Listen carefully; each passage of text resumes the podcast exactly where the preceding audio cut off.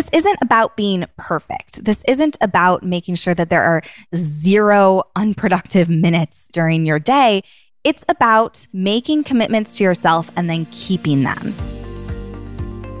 You have the desire to create financial freedom, but you also want to make a powerful positive impact on the world. This podcast exists to tell the inspiring stories of men and women who have achieved both people who do well and do good. Discover proof that individuals have the ability to make a massive impact. Brought to you by your host, Dorothy Illson.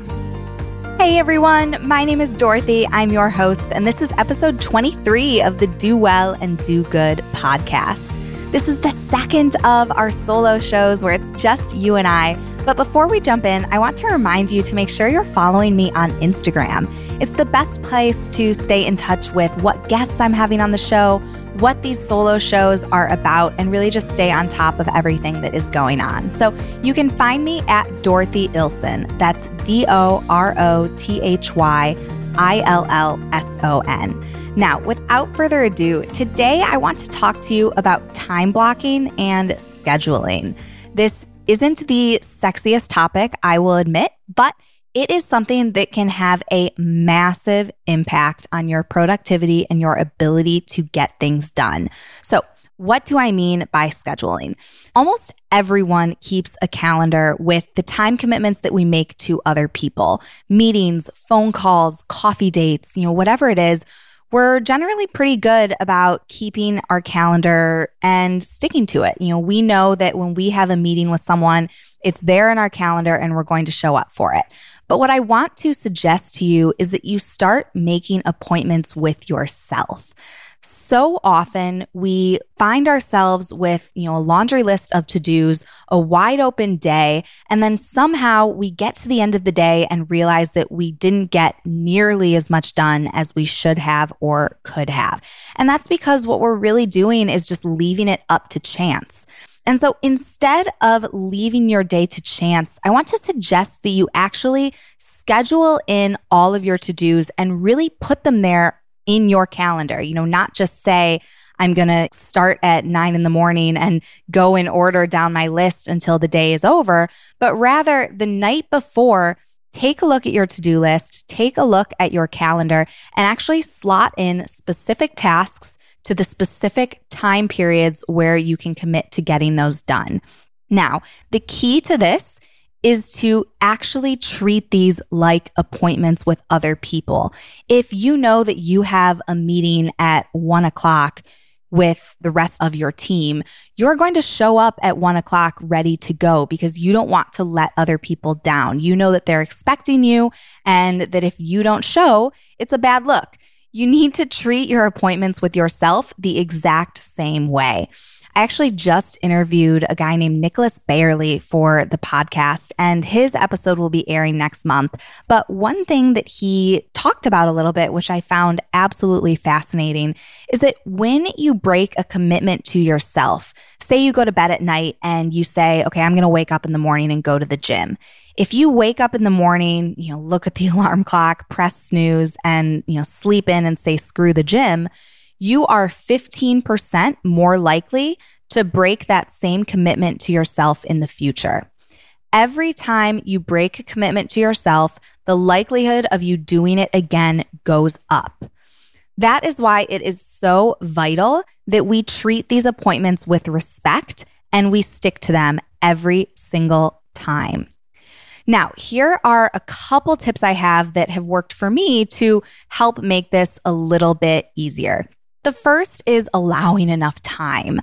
It's really tempting to, you know, want to schedule your tasks for these idealistic ideas of how long things will take you, when in reality, we know that so often things take us way longer than we expect them to. So in the beginning, while you're getting good at this, allow yourself twice as long as you actually expect the task to take. So, you know, say you need to, you know, write an article and you think it's going to take you an hour. Block a two hour time period in your calendar for when you are going to get that done. When you allow yourself that extra buffer, It's just going to help you get better and better at this in the beginning and figure out how long things actually take you. If you don't do that to start, what you'll find is that you know, something takes you two times as long or three times as long as you expect, and then it just screws your entire rest of the day.